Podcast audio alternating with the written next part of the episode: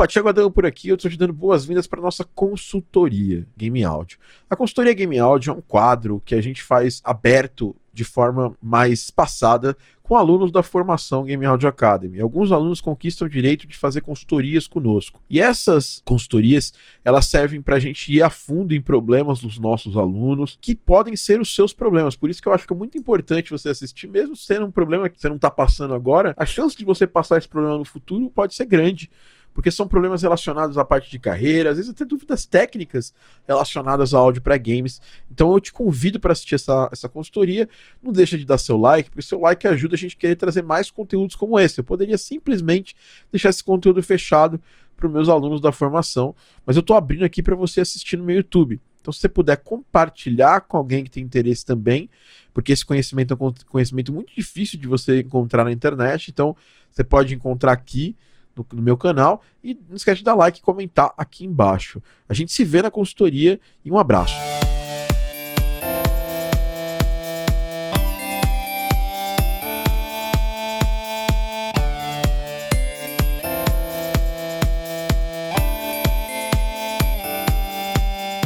Olá, seja muito bem-vindo e bem-vinda a mais um Game Audio Drops, o seu podcast, a sua pílula de áudio para games da Game Audio Academy. Eu sou a pessoa que mais grava no mundo. Eu já gravei uma aula de duas horas, vai sair para uma mentoria de mais duas, e agora eu tô aqui para mais um podcast. Sendo que, sendo que de manhã eu, eu tava fazendo uma consultoria com uma pessoa do, de Facebook às oito da manhã. Então eu tô maravilhoso, tá só delícia aqui. Eu, Thiago, nível que já. Ainda bem que pessoas bebam água, a melhor coisa que vocês fazem, porque aí vocês acabam depois de mais de umas 3, 4, 5 horas falando sem parar, vocês continuam com a voz maravilhosa. e hoje nós estamos aqui com o João, João Woke. Essa, essa, essa pegada?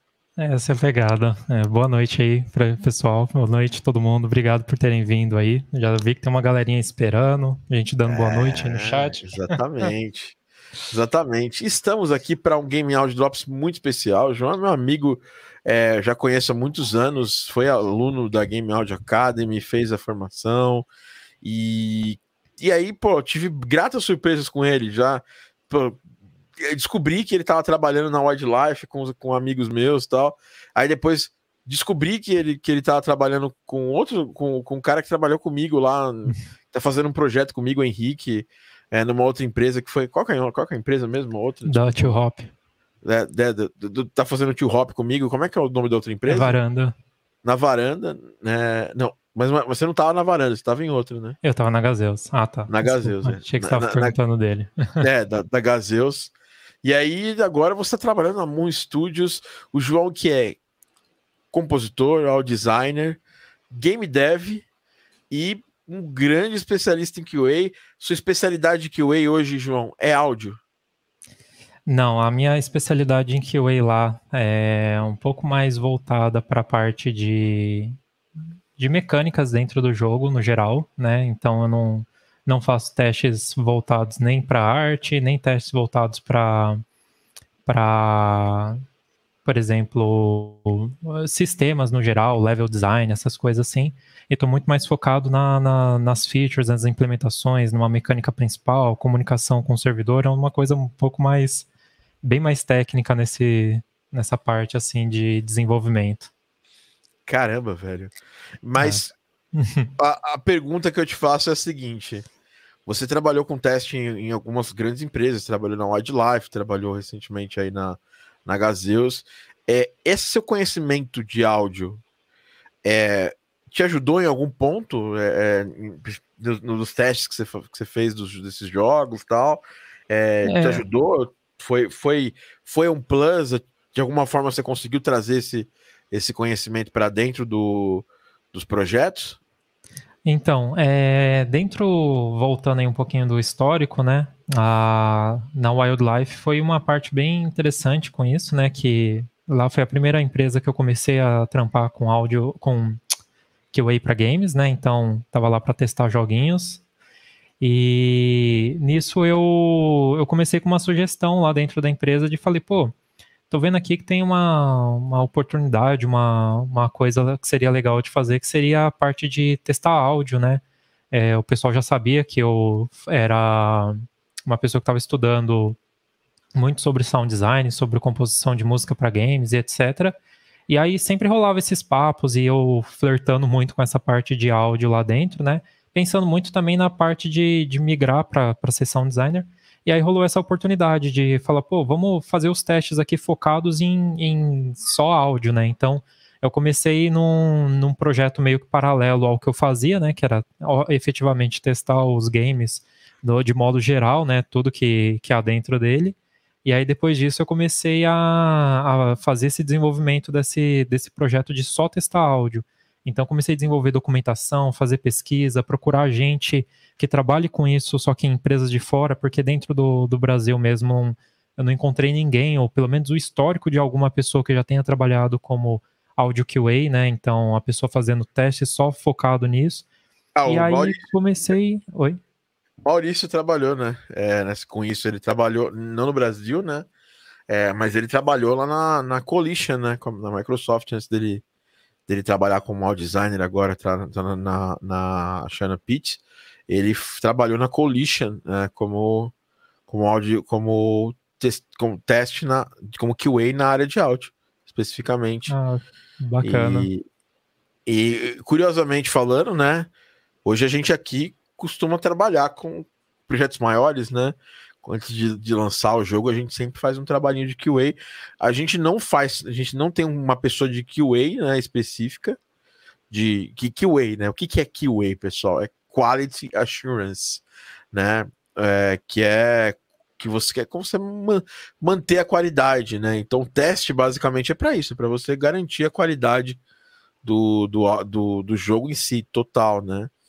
É, mas nas empresas mesmo, não, não rola isso, né? E pelo que, eu, pelo que eu saquei, você acabou sugerindo isso para a Wildlife, acabou rolando lá?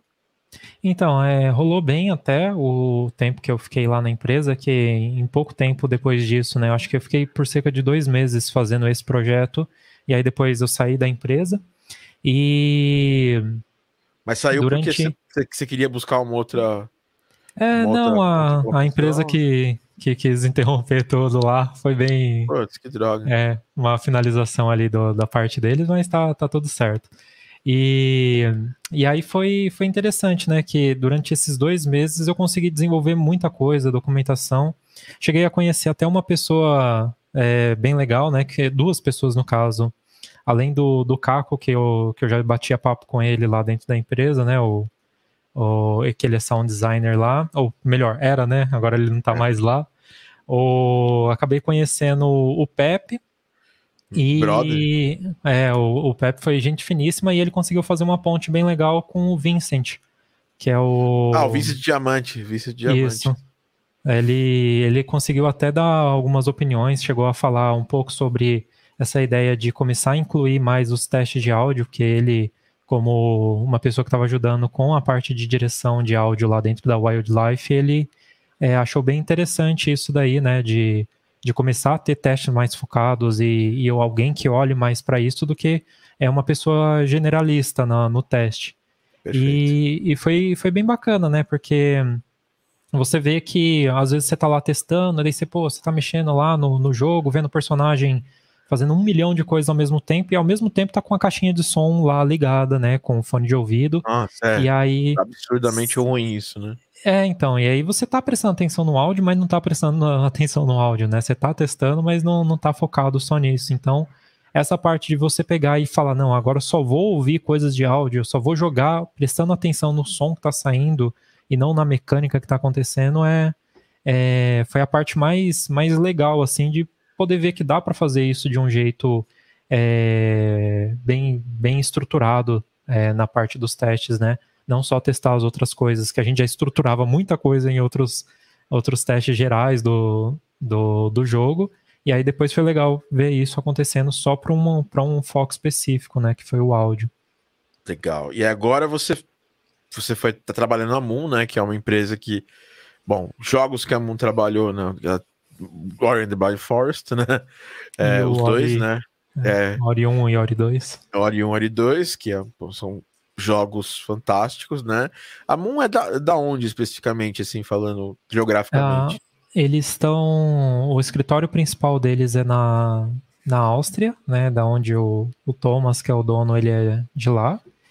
E só que eles não têm mais escritório físico, né? Então é só, é só um endereço só para poder falar que abriu o CNPJ em algum lugar, mas é isso. Mas tá pessoas espalhadas pelo mundo inteiro, assim, né, atualmente. É, gente ah, da, dos Estados Unidos, Canadá, Brasil, até Israel tá, tá chegando lá. Não, não sei legal. de ninguém ainda depois de Israel, ainda preciso conhecer mais gente. e como que surgiu essa oportunidade? Você estava lá na Gazeus, é, é, trabalhando com uma galera boa demais também, né? E aí então, surgiu a então. oportunidade. Como é que surgiu a oportunidade de você ir para para Moon Studios assim? Você achou a vaga em algum lugar? Ou algum, alguma pessoa que fez um é, que fez uma um contato com você e, e te, te, levou? Como é que funcionou isso aí? Então, foi, foi bem legal que a Gazeus ela foi extremamente importante né, nessa, nesse movimento aí da, da Moon poder me encontrar, que o que eu fazia dentro da Gazeus estava chamando muita atenção no meu, no meu LinkedIn, que ele tava, começou a bombar depois que eu, que eu coloquei meu cargo da Gazeus lá, começou a bombar muito de gente visitando meu perfil, meu perfil sendo encontrado em pesquisa, e acabou que uma recrutadora que eles terceirizaram lá, né? Então a, a Moon mesmo, eles é, chamam outras empresas terceirizadas de RH para fazer essa, esse recrutamento. Essa recrutadora me achou, ela gostou do meu perfil e o perfil estava muito bacana lá, tá sempre atualizado, né, com todas as coisas que eu, que eu tava fazendo lá na Gazeus. E aí isso ela gostou e me convidou para fazer uma primeira parte da entrevista e eu bati o papo com essa com essa mulher do RH. E aí de lá ela me encaminhou para o líder da, da Moon, líder de QA, que aí foi onde aconteceu a entrevista, ele gostou do meu perfil e eu fui aprovado na vaga. Então foi, foi bem essa, essa busca que eles fizeram ativamente. Muito bom, né, cara? É, trabalhar pegar um, um, um pipeline de um projeto maior, né? Porque a gente pode falar, uma, uma empresa indie, sim, você pode, pode, tentar, pode até considerar ela indie num ponto, mas os jogos que ela trabalha são jogos de extremo destaque, são que a galera costuma chamar de triple Y, né? Que são os indies é, com muito com, com grana de produção alta e com bastante marketing e tal. E bom, esse processo então foi, foi 100%, pelo LinkedIn, legal, né, falar.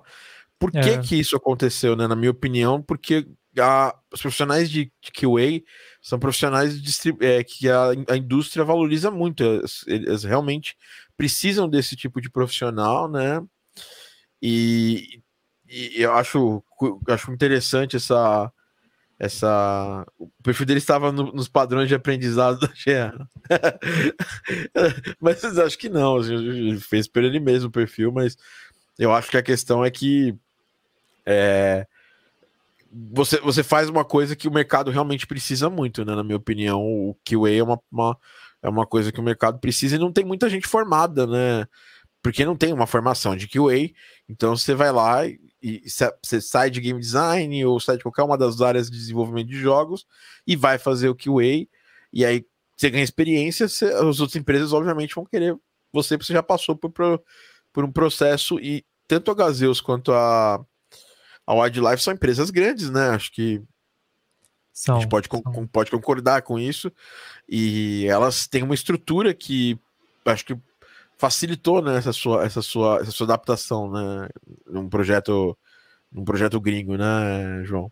Sim, bastante. É, as duas empresas são bem grandes, né? A, a Wildlife ela tem uma, uma proporção bem grande aqui na, na América Latina e agora virando multinacional, né? Com outros escritórios que eles estão por aí. E a mesma coisa a Gazeus, né? Eles têm escritório no Canadá também, então são duas empresas que, que já são bem consolidadas, são grandes, têm jogos com milhares, milhões de, de downloads lá na, nas lojas, então isso chama bastante atenção, né? Porque não são empresas é, que estão fazendo seu primeiro jogo, ou estão começando por agora. Então é, é, bem legal que isso chamou muita atenção e aí é, é como você disse, né? Fica mais fácil para eles olharem para isso e ver que tem alguém que já tem uma, uma experiência, né, que não tem uma formação é, efetiva ali na, na, na, na área de QA, então é, no máximo o que rolaria seria talvez uma certificação, vamos dizer assim. Ah, que legal. Tem bastante gente aqui sua que chegou aqui, Vanessa, tá. Uh, a Dani, Dani, Dani, você é só conhecida, mas é também minha conhecida, Dani Kids aqui. Ah, ela é. é ela trabalhou lá na, na, na Wildlife também. É, sim, sim. e sim, ela estudou ligado. também comigo.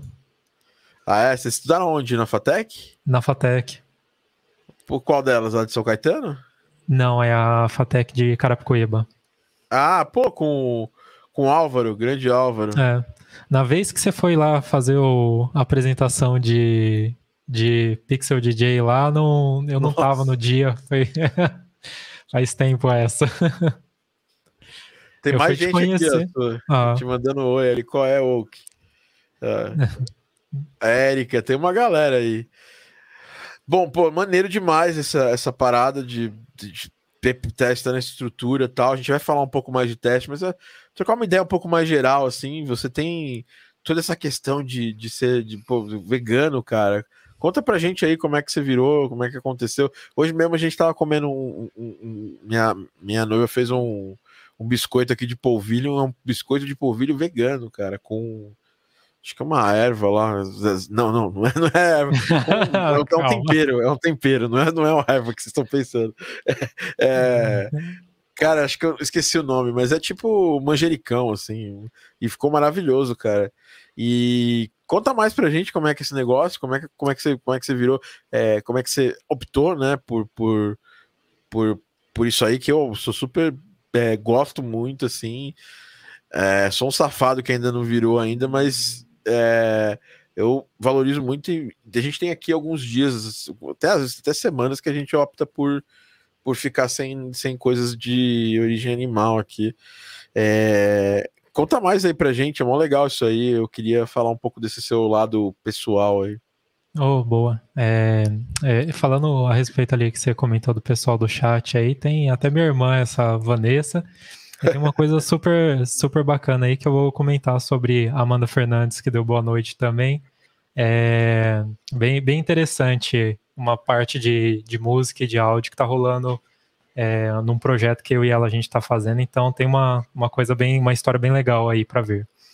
É, com relação à, à questão do, do veganismo, foi uma coisa que uma, uma ex-namorada minha, ela é, também não comia carne, etc, e foi me incentivando, né, a, mostrando as vantagens de, ah, não, parar de comer carne e tal, e isso foi bacana que eu fui conhecendo, né, bastante sobre sobre isso. Até então não dava a mínima, né, sobre esse assunto de, de vegetarianismo, veganismo e tal. E aí comecei a entrar no embalo, porque, ah, vamos, vamos comer junto, vamos comer um negócio aqui sem carne, né, uma, uma opção vegana no restaurante e tal. E foi, é, fui tomando gosto por isso, porque eu fui conhecendo coisa extremamente nova para mim, né, então é legal essa parte é, da, da alimentação, da comida, porque foram os novos sabores, né, que eu fui, fui descobrindo por aí, que eu nem sabia que era possível é, ver isso e conhecer experimentar e etc. Então, é, foi bem legal começar a parar de, de é, parar de comer carne.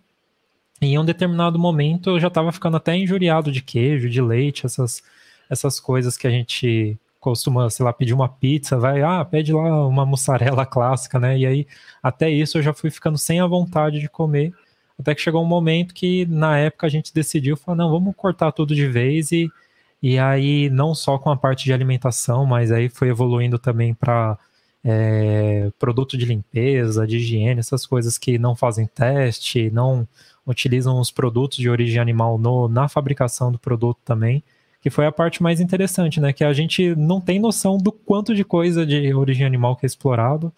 Eles e aí fazem testes animais, né, cara? Putz. É. Até, até uma coisa que, que é engraçado que eu tenho um amigo meu que ele costuma é, me questionar muitas coisas assim.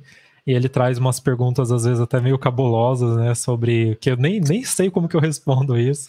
Perguntas perguntando cabulosas. sobre. É, E até, por exemplo, o caso da Coca-Cola, né, que patrocina rodeio, uns negócios meio mais profundos assim, que aí a gente já vai vendo se eu realmente quero continuar tomando Coca-Cola, sabendo que ela vai incentivar uma, uma prática chata dessa, né? Então, é, são coisas assim que eu fui aprendendo com o tempo e cada vez mais é legal que vai rolando aquela empatia, né? Você desenvolve empatia por bichinho, por até pela, pelas pessoas mesmo, você vê que, a, que isso dá uma aumenta um pouco, né? O quanto você se preocupa com o próximo. Aí isso foi bem legal. É, e, e, antigamente eu acho que tinha uma questão de ah, você ser 100% vegano é muito caro tal. Mas hoje em dia a gente, as coisas mudaram demais. Hoje, hoje tem praticamente uma linha de produtos em todas, toda, todo o mercado é, que são veganos e você tem uma facilidade muito grande, né, cara? Desde restaurantes até até mercado mesmo em si, mercado, coisas básicas, né? Que te dão essa possibilidade. Então, assim, eu, eu creio que no futuro, no futuro bem próximo, eu também vou estar tá, vou tá indo para esse lado aí. Eu já tive bastante experiência, já é, já consegui ficar tipo um mês, dois meses sem, sem comer nada de origem animal tal, e, e fiquei bem, assim, não aconteceu nada. Pelo contrário, é. me, senti, me, senti, até melhor das, muitas vezes, né? É, o, o Robson falou que tem quase um ano e meio que ele não bebe refrigerante. Esse é um, um vício que eu também estou tentando me, me libertar, né? Cosméticos de teste animal não dá mais. A, a, minha, a minha noiva é muito engajada nisso. Então, empresa que testa, testa animal, ela ela nem, ela nem, nem dá moral também, não. É, Bacana. Falamos um pouco de pessoal, né? E você, como é que, cara, virou game dev, músico? Me diz alguma, me diz uma coisa. Hoje você é QA e tal. Qual que uma, uma pessoa que faz tanta coisa assim? Qual que é a coisa que você prefere? Se precisasse hoje, se você pudesse acordar hoje e falar, hoje eu vou fazer o que eu quero da minha vida. A partir de hoje, trabalharia?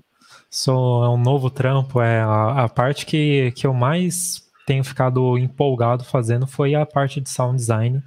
Eu tava flertando muito com a parte de música e composição de música, ainda mexo muito com isso, né?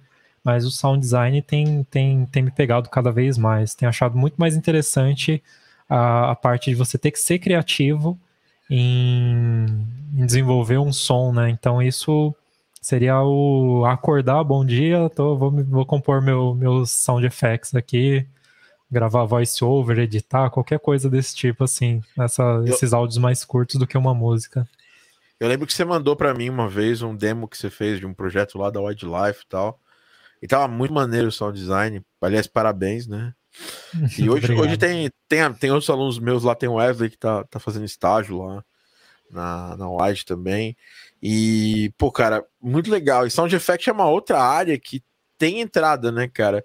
Muita gente, olha que curioso, né? Muita gente que migrou para o áudio já foi QA, né? Então, já falei do Maurício, que é um outro nome, a Lena Raine. Lena Raine também era QA, trabalhava com, como QA em jogos, até conseguir uma chance de trabalhar com, com áudio, né? Então, Cara, é, é uma. o que você acha dessa, dessa parada de você. É, eu, eu, eu, acho que é uma boa forma efetiva. Você é formado em, game, em game design e tudo mais, sabe? e quer trabalhar com áudio numa empresa, mas ainda não conseguiu essa entrada.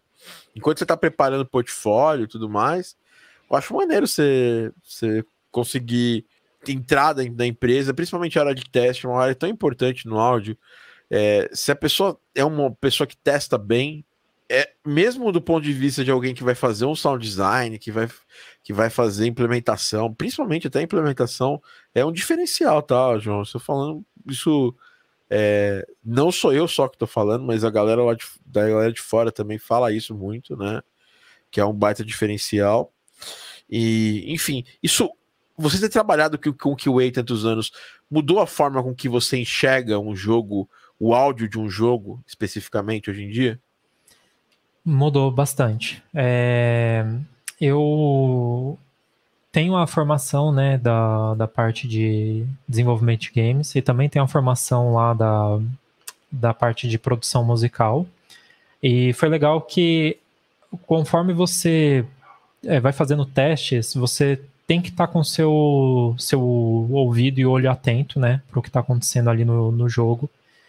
É, falando especificamente de games, né? Então você acaba ah, aumentando a sua percepção daquilo, consequentemente a percepção também de, de, de música é uma coisa que eu, que eu acho que aumentou. Então, na hora de mexer com a parte de, de áudio, né, de desenvolver áudio, eu comecei a prestar muito mais atenção no que estava acontecendo, o momento que aquele áudio estava sendo tocado, a sincronização dele, por exemplo, com os movimentos do personagem ou qualquer coisa assim.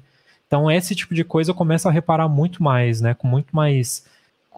É, começo com, a, reparar com muito mais detalhe nesse, nessa parte, né? Não é só aquela coisa, ah, estou ouvindo áudio aqui, não. Eu estou realmente conseguindo prestar um pouquinho mais de atenção, porque eu quero ver se aquilo tá, tá do jeito certo, né? Então, acho que essa parte de, de QA foi que ajudou muito na, na, na, na, parte de composição, de criação de áudios, ou até mesmo de fazer o teste de áudio, né? De parar e prestar mais atenção na, nas coisas, porque é algo que eu já estou habituado a fazer praticamente todos os dias, né? É, é a, o CRQA mudou a relação dele com os devs, com certeza. É isso sim, né? Bom que. Acho que seu áudio está mutado aí. é, mutei aqui sem querer. Mas é, eu acho que, que ninguém gosta muito de ver seu trabalho criticado e tal, né? E os devs, e normalmente, mas o trabalho do, do, do, do QA é garantir que o jogo vai sair sem bugs e com todos os resultados esperados. Aí a gente acaba rodando, rolando umas, rolando os arranca-rabos né, em, algum, em algum momento dessa situação. É, e, bom, como é, como é que funciona o processo de QA ideal para você, né? Eu, eu eu venho da área de sistemas e na área de sistemas a gente tinha esse processo muito muito presente, real. E quando eu vim para games, é, eu vou fazer jogos maiores, eu comecei a pensar, cara, eu preciso fazer isso aqui desse lado também, né? Porque eu não, não garanto sozinho que vai estar tá tudo sem problema nenhum, né? Eu acho que todo mundo que está comigo não garante também. Então a gente começou a criar possibilidade de fazer QA não com, com não contratando pessoas específicas, até, até no último projeto que eu trabalhei e, e foi para foi para o que foi o Megbot, a gente até contratou alguém para fazer o QA de áudio, alguém fora da equipe, não era alguém de QA, mas para fazer para fazer esse trampo com a gente fora da equipe. É, muito, é bem importante que, na sua, na sua opinião, assim, que o QA seja alguém que não participa ativamente do processo de desenvolvimento, não está ligado nele de forma produtiva ou sabe, aquela, aquela pessoa que está ligada nos projetos é, desenvolvendo tal, é, é, bem importante que seja uma pessoa fora, na sua opinião, ou você acha assim, alguém que trabalha com o projeto em si é, pode, pode vir a ser o QA também? Você fez uma, uma, uma primeira pergunta, né, do, do processo ideal. Com, com relação a isso, né, é, eu acho que essa parte do, na, na minha opinião, do, do QA, ele tem é, dois caminhos ali, né? Que eu tô diferenciando isso bastante agora na Moon. Que no caso da, da, da Gazeus e da Wildlife, uh, eles já tinham jogos lançados e a parte de QA acontecia muito mais rápido. Então era um processo um pouquinho diferente, né? Porque toda semana tinha lá uma atualização nova nos jogos e etc. E subindo essas atualizações lá para Google, para a loja da, da Apple. E no caso da Moon, é, como é um jogo que ainda está em desenvolvimento e sabe-se lá quando que eles vão lançar isso daí, né?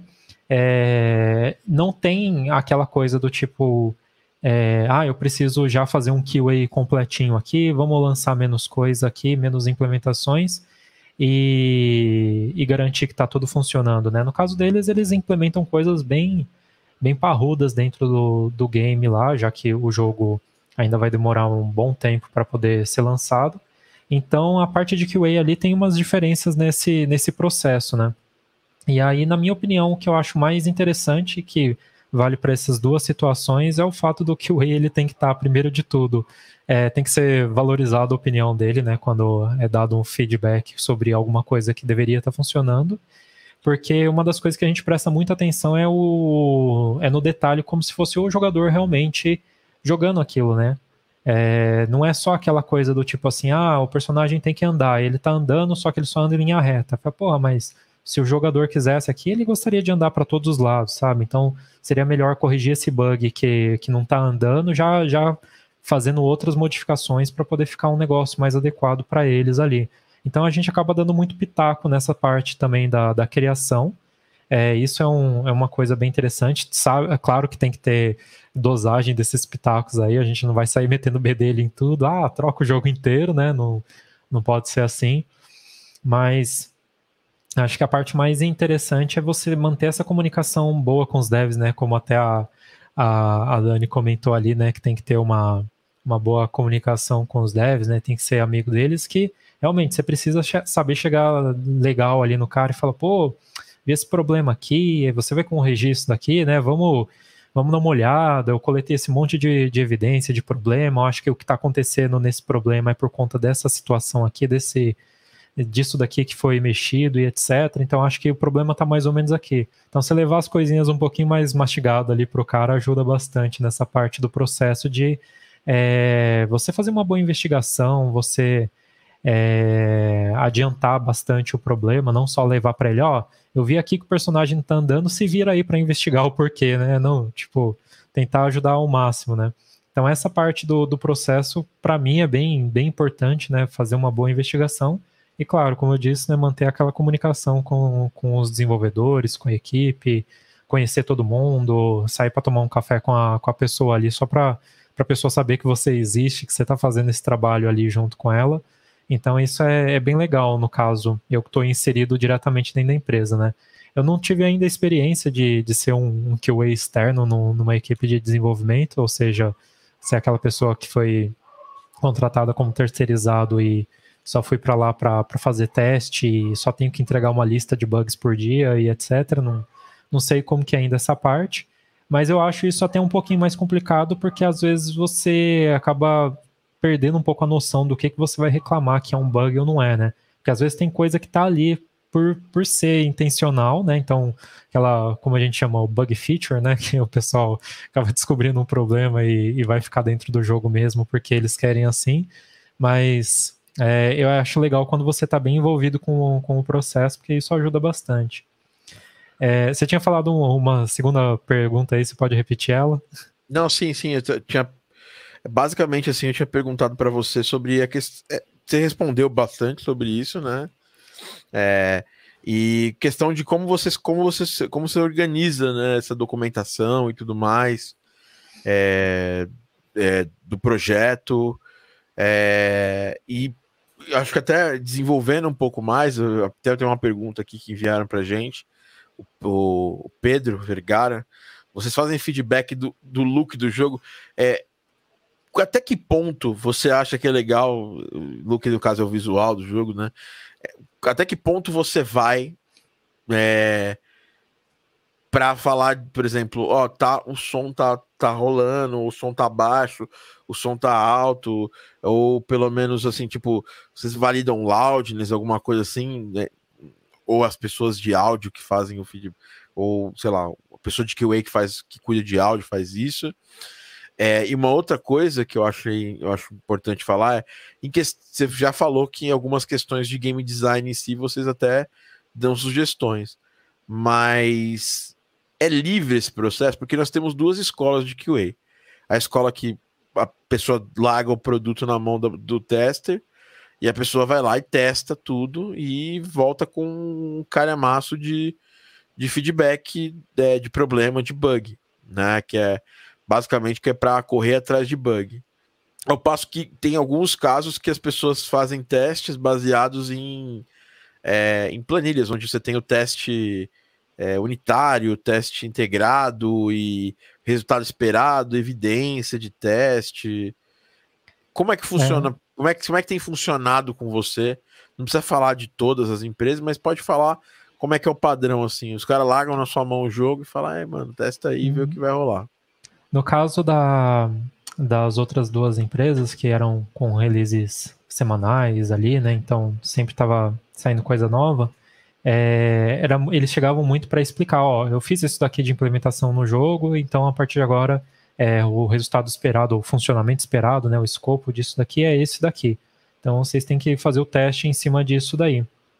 e garantir que tá, tá funcionando tudo em volta disso e todas as coisas que isso daqui pode afetar, né? E, e aí, no caso que você, né, que nem você perguntou, ah, vai lá, entrega na mão do cara e volta com um caramaço de, de uma lista gigantesca de bugs para corrigir e tal. Isso eu acho que é muito como o pessoal costuma classificar, né, a diferença entre tester e QA, que tester é muito essa pessoa que fica relacionado a isso de fazer um teste é, muito extensivo, é, número de bugs ao máximo, e o QA seria realmente aquele controle de qualidade, de saber que o negócio está na qualidade que um jogador espera, né? Então, acho que eu, eu, eu pelo menos gosto de me enquadrar mais no segundo do que no, na, sim, na, sim. na, primeira opção, porque é, faz muito mais sentido, né? Você reportar bug para corrigir um problema, não só para só ver o negócio ali funcionando de qualquer jeito. E no caso do, do look, né, que nem o, o, o Pedro perguntou ali, isso varia muito, né? Tem coisas que a gente acaba falando de feedback, então chega na pessoa, oh, eu vi aqui que tudo isso daqui que foi implementado dentro do, do, do jogo é, tá, tá legal, tá bacana, mas seria legal se tivesse essa modificação, essa situação aqui, esse botão tá um pouquinho mais para cima, mais alinhado, porque faz mais sentido, essa cor. Então tem algumas coisas que a gente acaba sugerindo que são um pouco mais sutis, Agora falar talvez para um, remodelar totalmente uma tela ou alguma coisa assim, já é algo que você tem que tomar muito mais cuidado com o que você vai falar, né? É, tem gente que, que estuda bastante essa parte, ah, eu quero ser um QA de, de design, um QA de, de, de UI, um QA de arte, alguma coisa assim. Então a pessoa tem muito mais opinião para dar feedback nisso, né? Mas no geral, quando você não é uma pessoa especializada nisso, ou que estuda arte ou, ou interface, alguma coisa assim. Então tem que tomar um pouquinho mais de cuidado. A mesma coisa acho que vale ali para o áudio, né? Para qualquer uma dessas coisas é, que são muito mais criativas para isso. É, que nem eu, eu, por exemplo, dentro da Moon, a parte de áudio lá, eu tenho dado alguns feedbacks lá, eles têm essa, essa cultura de ter feedback. Isso é uma coisa bem forte lá dentro deles, né? Que eles, tudo que eles fazem, eles gravam um vídeo, publica lá num, num, num grupo específico lá dentro da empresa, né, numa ferramenta deles, e aí a gente pode comentar à vontade lá. Então, eu, parte de áudio já caio bastante em cima disso aí para dar aquela ouvida, é, ver se está tudo de acordo. É, outro dia teve um, um, efeito sonoro específico lá, por exemplo, que eu achei que o cara foi colocar um som, era para ser um som mais de madeira, né, o som da madeira batendo, etc. E eu ouvi um pouquinho do som da porta no final. Não sei se o cara deixou passar batido porque ele fez é, vários sons diferentes para poder ter variação, né? E acabou deixando vazar aquele som de porta. Eu coloquei lá, falei, poxa, nesse tal segundo, tal minuto ali, seria legal você remover esse som de porta, fazer um negocinho um pouquinho mais elaborado nesse áudio aí.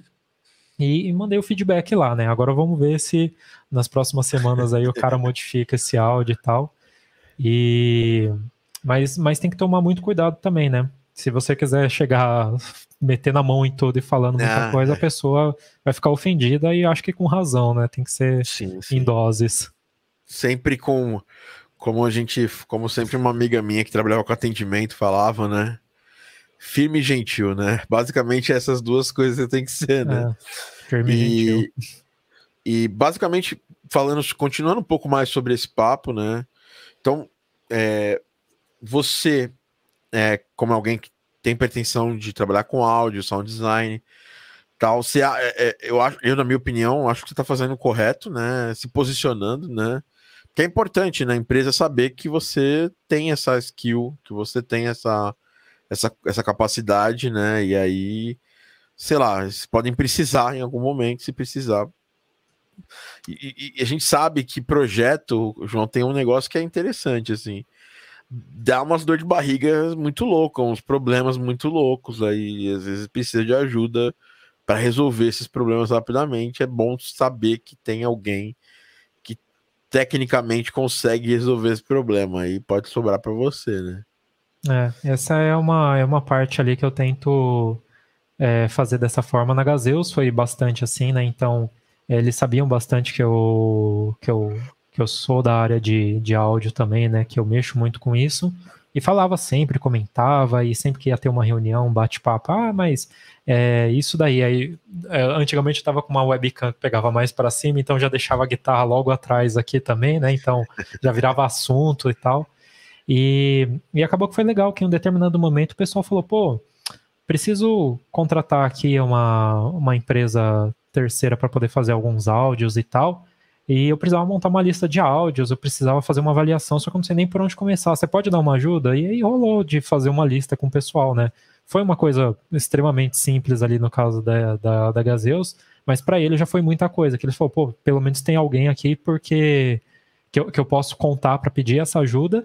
E no dia que a gente conseguir comprar esses áudios terceirizados e implementar nos jogos, esse cara vai conseguir dar um feedback, falar se aquele áudio está bom ou não, né? Porque para eles, eles é áudio, é som, né? Que até então é. lá da, tinha um, um, dos aplicativos que eu trabalhava lá que o, o loudness estava totalmente desbalanceado do, do, das coisas. E aí tinha um som muito específico que era quando iniciava o turno lá do jogo.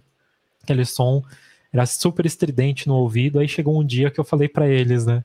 Falei assim, ó, eu joguei todos os áudios dentro do Reaper, botei todos eles dentro do, do mesmo loudness e devolvi. Eu falei assim, seria legal só se a gente pudesse pelo menos só substituir o arquivo, cara. Não precisa, não tem áudio novo, não fiz modificação aqui nenhuma.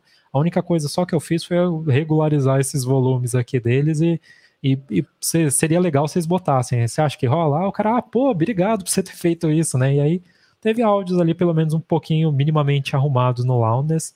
Já não era mais uma coisa para ficar toda vez é, tendo que esperar contratar um cara, chamar um terceirizado para ele poder ir lá e fazer esse trampo, né? Então é legal que, que eles estão é, precisando de ajuda, vira e mexe alguma, alguma coisa de áudio está faltando, o pessoal precisa de uma dica e etc. E é isso é, de, de poder chegar, trocar uma ideia, dar uma sugestão com firme e gentil, né? Como você falou, acho que ajuda bastante.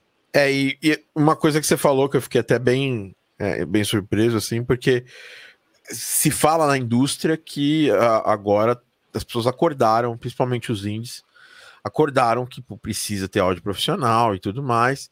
E agora o próximo passo, né? Porque esses jogos estão saindo para consoles. E quem, quem, não, quem não sabe, quem está nos escutando, loudness é basicamente a dinâmica, a percepção de altura do som. Né, entre a parte mais baixa e a parte mais alta, que é entre o pico, né, e essa, essa, essa, esse crescimento, a gente vai, a gente faz, tem uma unidade de medida específica, que é o LUFS, e essa normalmente pega os valores integrados disso e, de, e determina o loudness de um, de um jogo inteiro. Na real, é essa, é essa a ideia, porque mesmo jeito que a TV tem esses padrões, que é o padrão de volume, para não, não, entrar um comercial muito mais alto do que o, do que o, o som da programação, ou, e vice-versa, a TV tem o seu padrão, que é menos 23, né? Inclusive, alguns jogos de desktop, esse, são, esse é o padrão também. Já jogos é, de mobile, jogos de, de, até do Nintendo Switch, tem jogos em menos 18, tem até coisa em menos 16. Mas com a sua visão, experiência que você teve, né? agora você conheceu gente de várias empresas, que você trabalhou, obviamente. É, você teve contato aí com o Vincent, que é um, um cara, inclusive, conheço pessoalmente, fantástico. É, como que você vê, é, falando é, como alguém que é de áudio também, é, esse movimento? Você acha que a nossa indústria já está realmente pensando e se preocupando com isso? Ou você acha que esse é um ponto ainda que os jogos é, com menos investimento ainda estão um passo atrás dos, dos jogos maiores? E eu vou até acrescentar falando, pô, isso não é nem caro, né? Se for pensar, né, para uma empresa. É, não, realmente, dependendo, dependendo da, da empresa, isso é uma parte que, que realmente não, não vai sair caro, né? Porque eu acho que a empresa, né, na, na, minha opinião, que não, não faz esse, nesse investimento, não se preocupa, ou pelo menos não está minimamente interessado em saber que, que, a, que precisa ter essa parte do áudio bem feita, ela tá, tá fadada a ter um jogo ali que, que não vai que não vai para frente tanto assim, né? Tanto que é, eu vejo muito pela, pela questão do fato da gente ter, sei lá, um The Game Awards que tem uma sessão só para falar de áudio, né? Então é um negócio que, que precisa, né? É, é necessário e é como se eu tivesse querendo fazer alguma coisa na vida real e tá tudo e tá surdo, né? Sem, sem conseguir ouvir nada do que tá acontecendo. Seria extremamente estranho, a mesma coisa vale pro jogo, né? Você é, já tá super acostumado a ver jogos com um monte de coisa fazendo barulhinho, saindo som para tudo quanto é lado, e de repente o pessoal lança um jogo grande e o jogo grande tem poucos áudios implementados, né? Aquela coisa seca, sem vida. Então, eu acho que isso vai, vai desmoralizar bastante a, a empresa. E principalmente, eu acho que o principal ponto, que é você fazer jogos que não é para você, você faz jogos para um jogador. É, o jogador, a primeira coisa que ele repara, queira ou não, é áudio, né? Então, você vê que a galera fala muito disso, eles, eles, eles gostam de ouvir. Hoje em dia, cada vez mais o pessoal investindo em, em fone de ouvido melhor ainda, né? Que é 7.1, não sei o que lá. Às vezes o cara tem a saída estéreo ali, mas tá com fone 7.1 lá porque precisa ouvir mais coisa, né? Então é, é legal que a, a, galera quer realmente ouvir isso, né? Tem essa necessidade. Então é, é importante que, a, que, as empresas se preocupem. Eu vejo que cada vez mais isso tem virado uma, uma coisa, um interesse muito grande, né? Ainda mais que uma coisa que. Padrão, né? É, uma coisa que eu acho muito legal, que eu gosto muito, por exemplo, é o fato de é, músicas para games, né? Falando agora não só sobre efeitos sonoros, mas só a música em si. É, faz muito sucesso quando a galera faz cover disso, por exemplo, no YouTube. Então a galera tá lá para ouvir aquela música, né? Querem Sim. saber se vai ter música nova no, no, no jogo, no jogo grande, etc. É.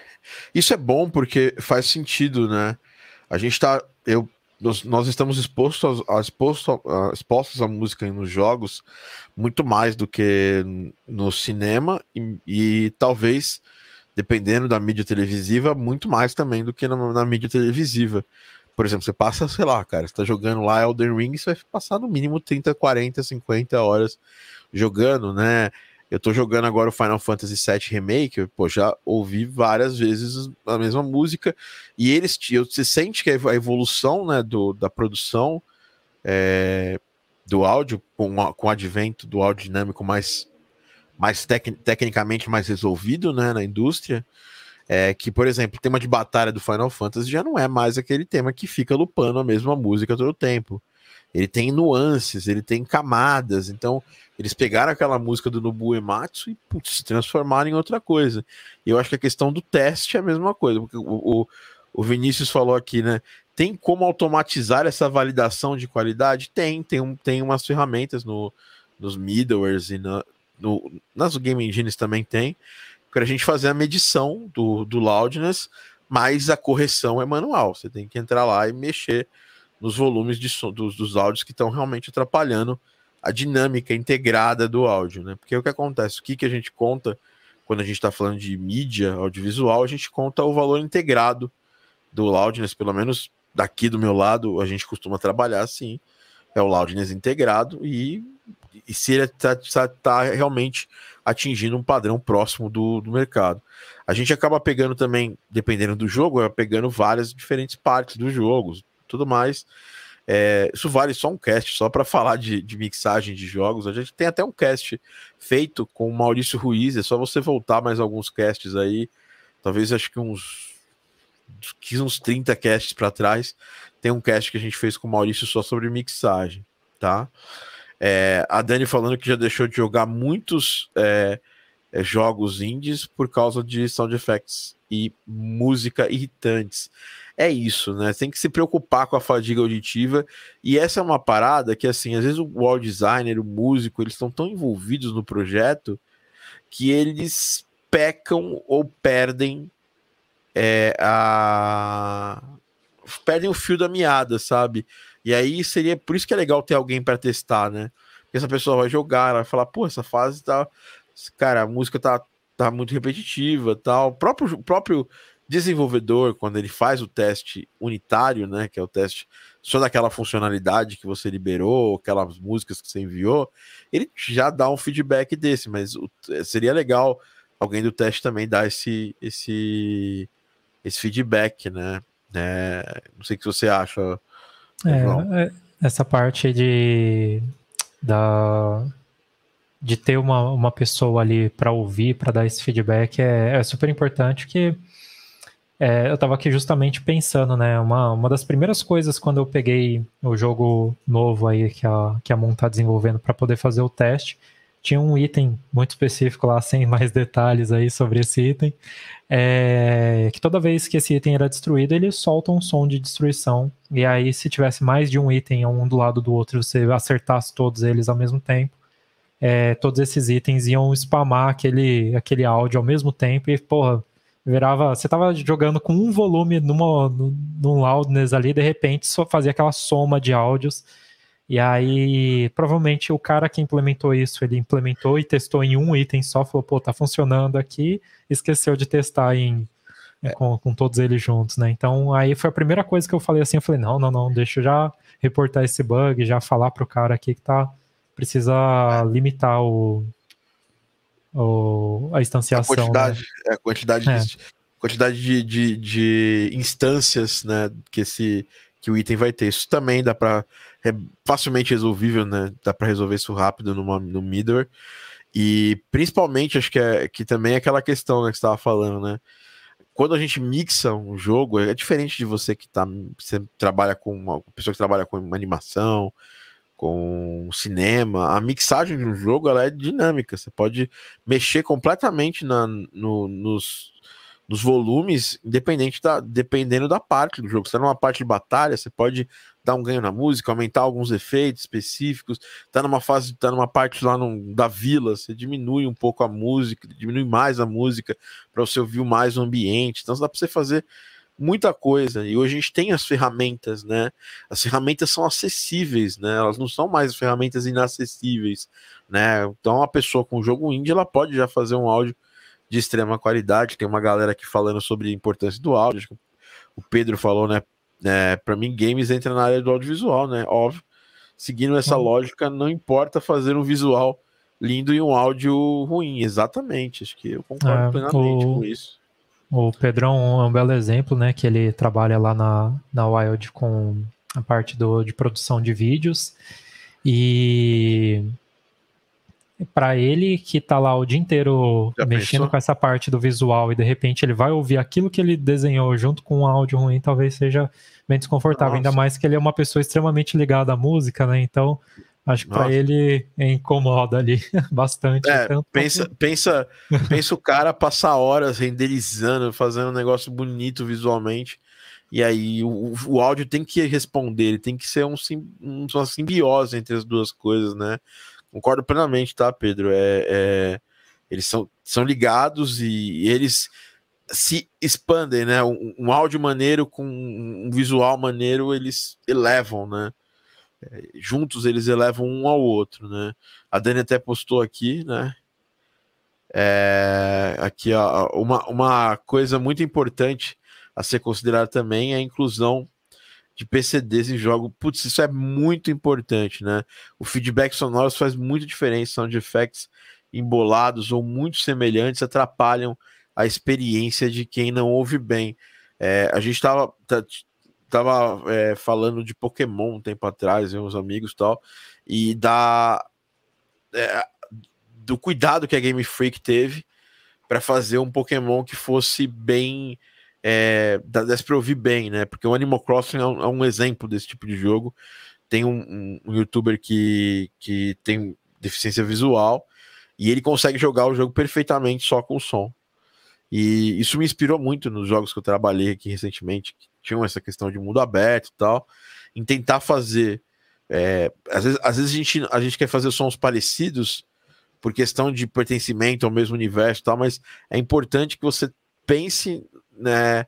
Que pode estar alguém que estiver jogando lá não vai ter uma, uma cuidade visual tão grande, né? Para poder ver tudo, né? E tudo mais. Então é bem importante isso mesmo, né?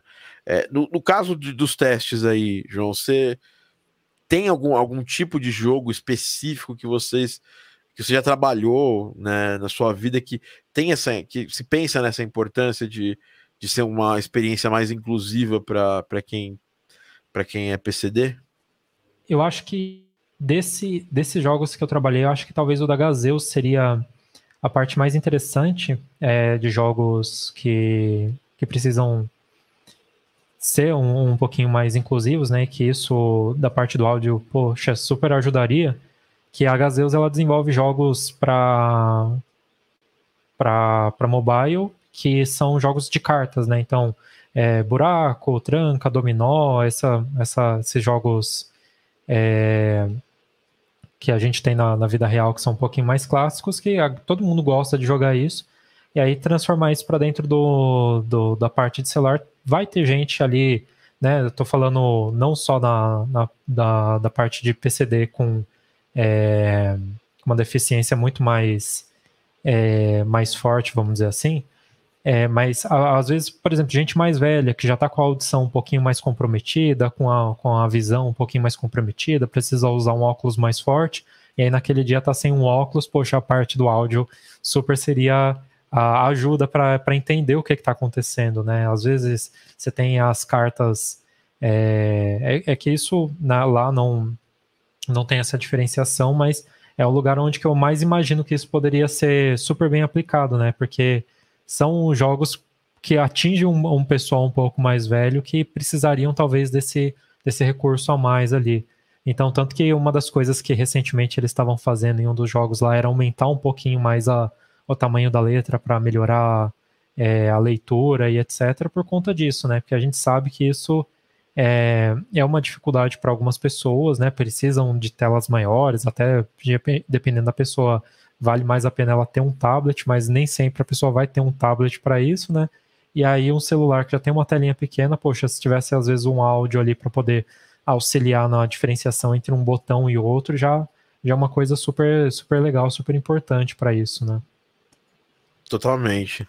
Até o, o, o, o, Pedro falou aqui, né? Uma coisa que é bem interessante, né? Que é áudio é tão poderoso que já fez um estudo é, sobre o áudio poder que, que o áudio pode, como o áudio pode transmitir alguma cor uh, com a sensação. E Pedro, isso é totalmente real, né? Tem uma, tem, tem uma cadeira na, na, na música que é musicoterapia, né? E normalmente as pessoas estão fazendo terapias específicas, é, principalmente terapias vinculadas a cores, e as pessoas ligam, é, às vezes, alguma escala ou algum, alguma, algum instrumento específico, né?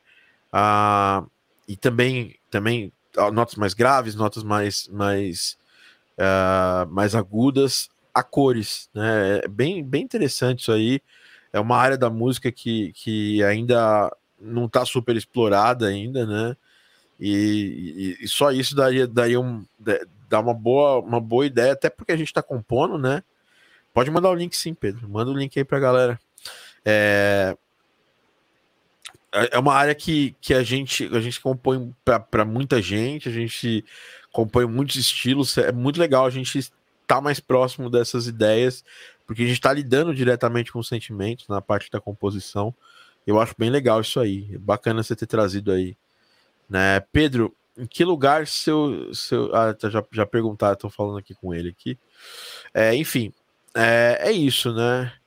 Final Fantasy tem uma trilha sonora maravilhosa, assim, é clássica, né? No Buematsu, né? O Kami-sama é, dos, dos jogos, assim. Hoje não é mais ele que faz, desde o Final Fantasy 12, que não é mais no Buematsu, mas recentemente o, o Final Fantasy Remake, ele, ele é a base musical é a base da trilha do Final Fantasy VII, que foi composta pelo Nobu Uematsu. Para fechar, Pedrão, é, é tipo, Pedro, Pedro tá lá, tá lá no chat.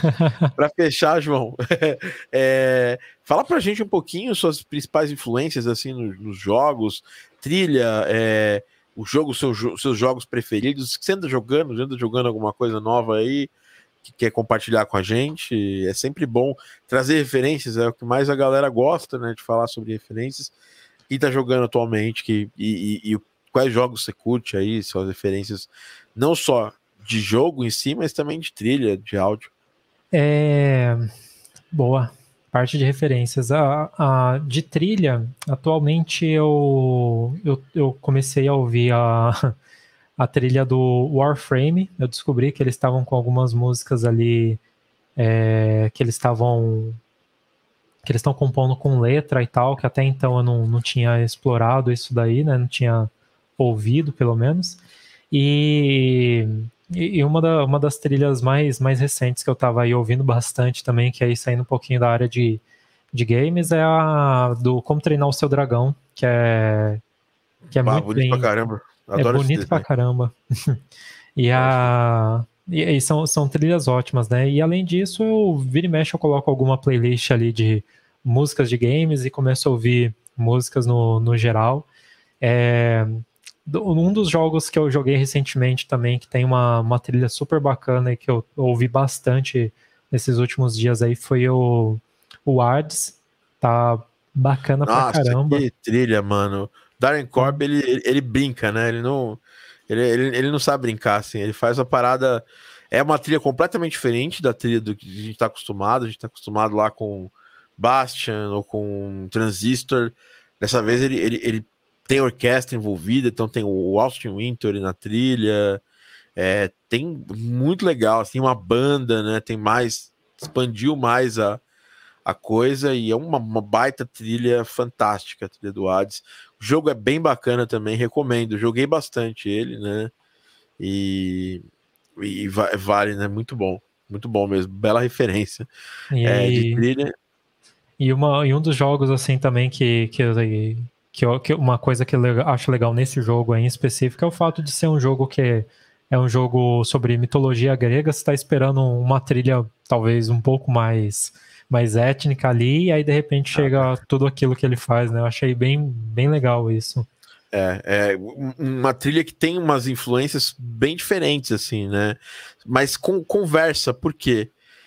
Porque a gente, a gente pensa na cultura helênica, né? Como uma coisa mediterrânea, mas, mas hoje, se você for. É, eu tenho vários amigos gregos tal. É, curiosamente, né? Eu tenho uma família de amigos gregos, né? E eles são muito influenciados pelo Oriente Médio, sabe? Assim, pelo, pelo, pelo estilo da música, peça e tudo mais. E casou com, com essa ligação da Grécia atual, assim, né?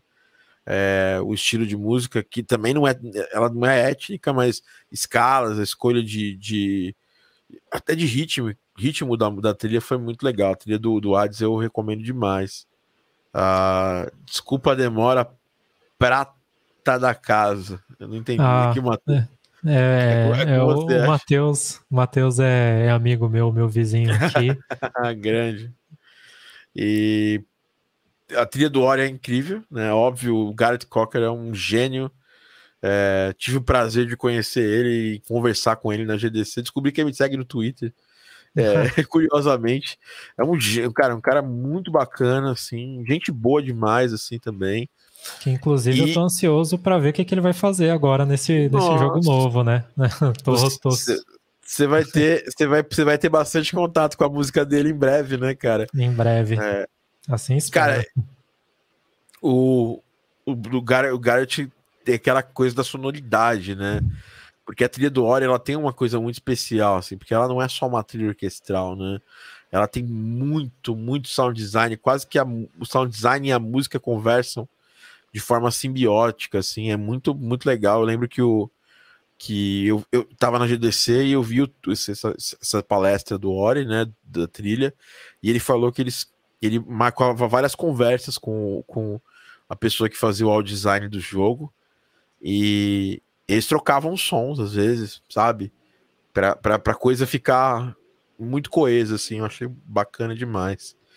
E, e música, que você tá ouvindo recentemente aí? É legal também falar um pouco fora dos jogos, assim.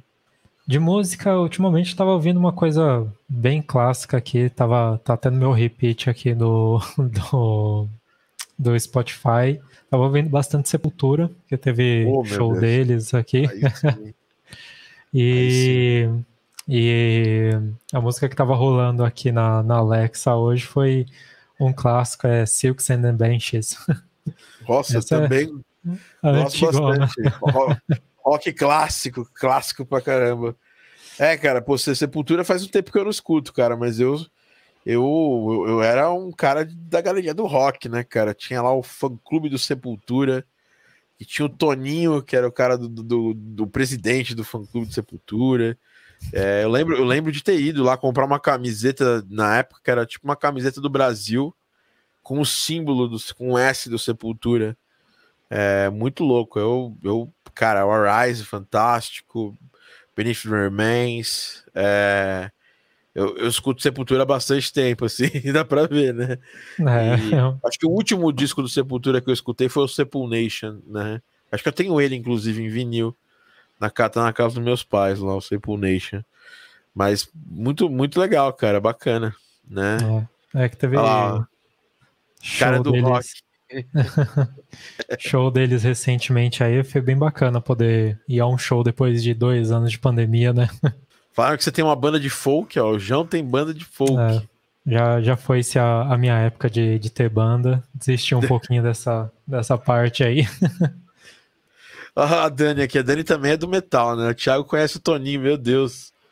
O mundo, o mundo é metal. O mundo, o mundo metal é uma casca de. Não, assim, pra vocês terem uma ideia, o, o Pablo, que estudou comigo e tal, ele produziu a orquestração lá do, do Edu Falacho. Eu, eu, e eu, eu conheço o Edu da época dos Symbols, né? Eu, eu trombava ele muito na galeria quando ele tocava ele e o Tito, né? Os irmãos Falache.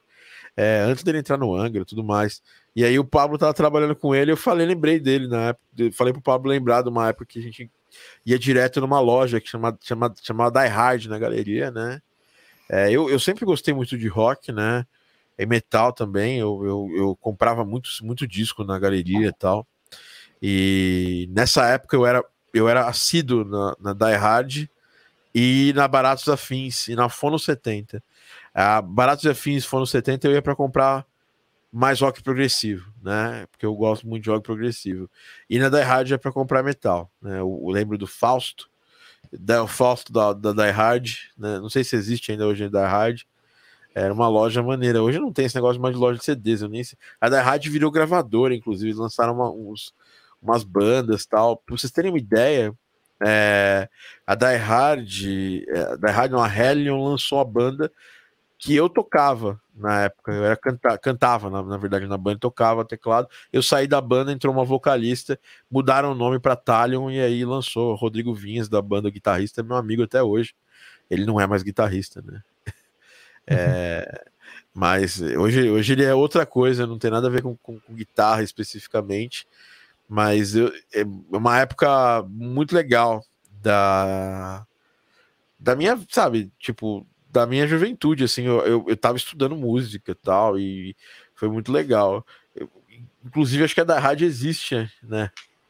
É, acho que... que... Que, talvez ainda tenha, porque tem algumas é, lojas é, lá na galeria, né? É, então... Eu vi o site aqui, provavelmente ainda existe, e curiosamente o símbolo da Die Hard tem o grito, né, do, do, do Van Gogh lá, né? Enfim, é isso.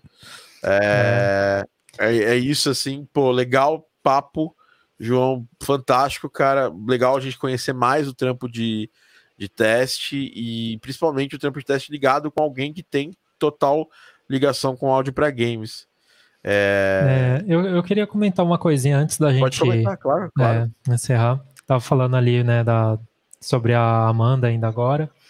E, e foi muito legal essa parte da, da Gazeus que eu trabalhei com, com um rapaz lá é, que ele saiu da, da Gazeus e foi trabalhar na, na TEPS.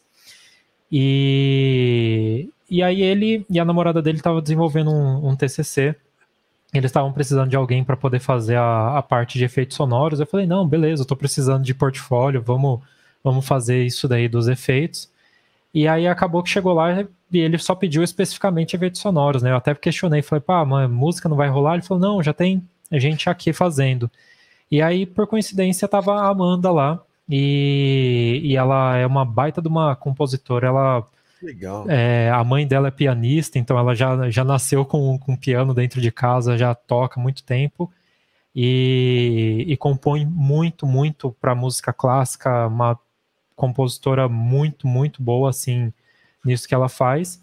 Só que ela estava com, com, a, com a necessidade ali de ter uma produção um pouquinho melhor da, da parte das músicas dela, né? E para mim a, o que rolava era a dificuldade em fazer a, o que rola ainda, né? A composição de músicas ainda não é muito avançado o, o que eu sei.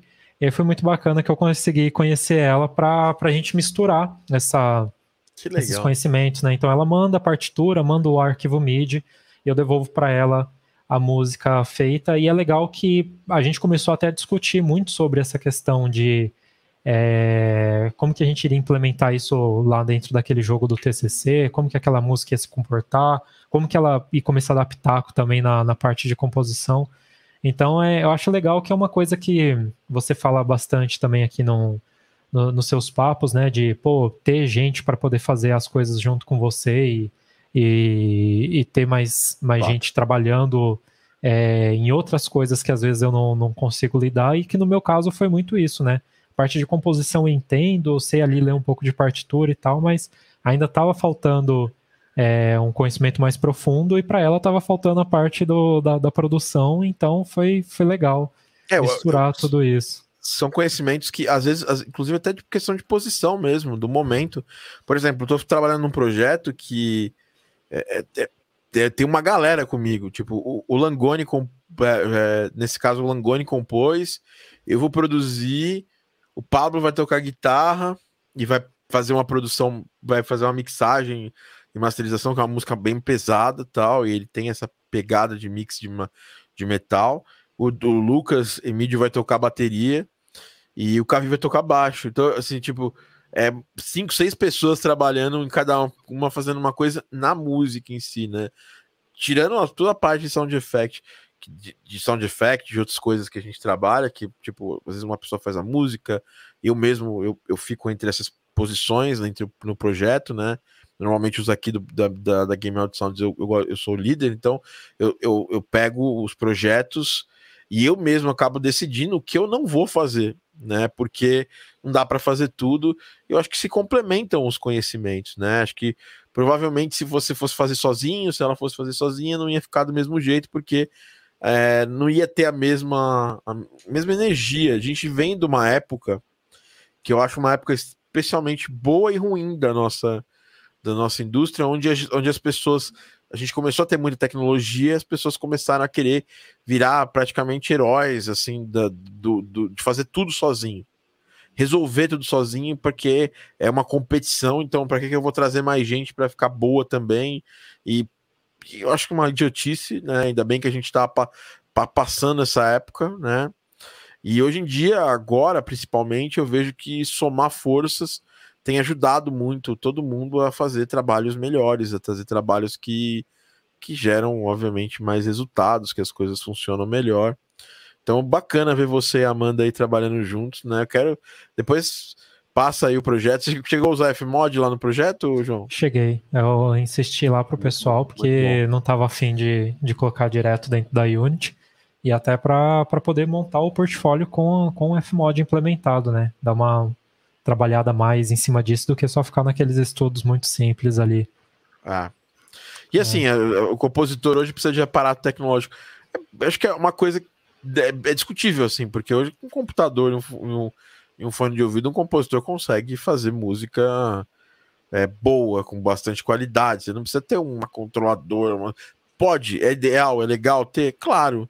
Mas é um segundo ponto. Se, se você olha como trilhas como Undertale, que, o, que o Toby Fox fez extrema, com extrema limitação técnica é, de, de.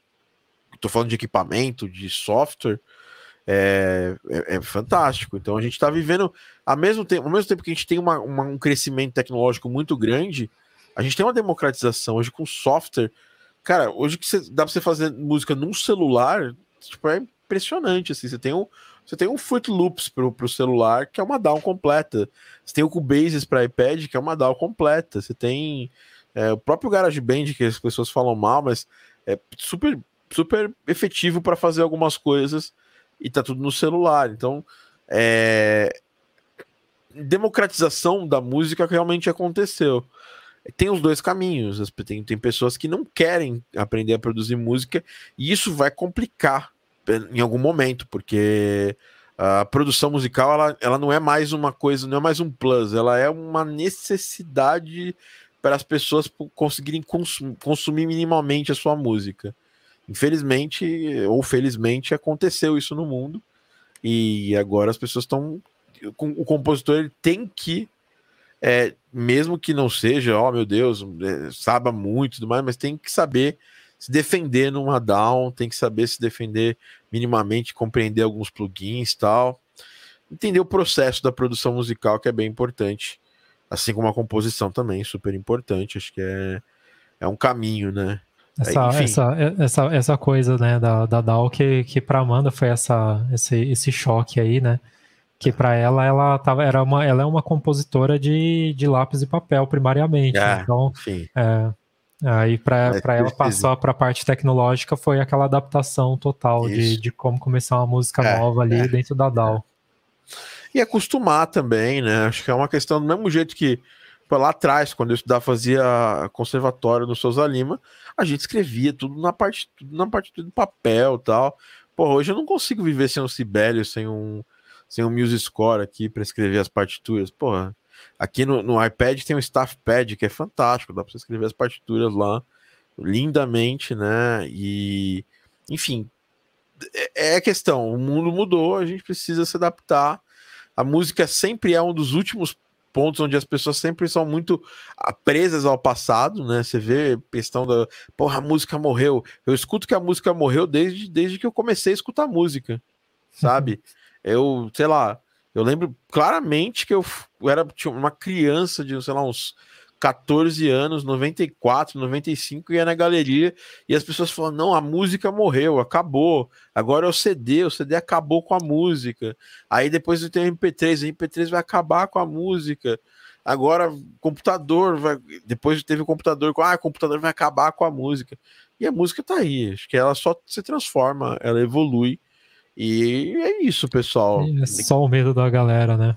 É, é. Até, até o Matheus falou ali, né, no chat, né, uma coisa que é engraçada. A galera fala mal de ferramenta porque é coisa de músico. Tem gente que acha que Pro Tools tem timbre diferente que o Logic. Perfeita, perfeita, perfeita, perfeito o que ele falou. Tipo, como é que vai ter timbre diferente? Você vai usar o mesmo synth lá no Pro Tools e no Logic, por exemplo.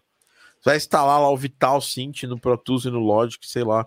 Eu não uso Pro Tools há muito tempo, eu não sei se tem uma, RTA, uma RTAS lá do, do Vital. Espero que tenha. Aí, bom, você instala o mesmo synth, vai sair um som diferente? O mesmo preset, o mesmo synth? Essa é uma coisa meio anos 2000, assim, a gente já foi, já superou isso aí. Hoje Down é escolha, né? Ela é uma escolha baseada na sua facilidade de uso, né? Esse é um papo que a gente iria dias aqui para falar, fica para um outro, fica para um outro papo, mas é, software é ferramenta, sabe? É como se fosse uma caneta.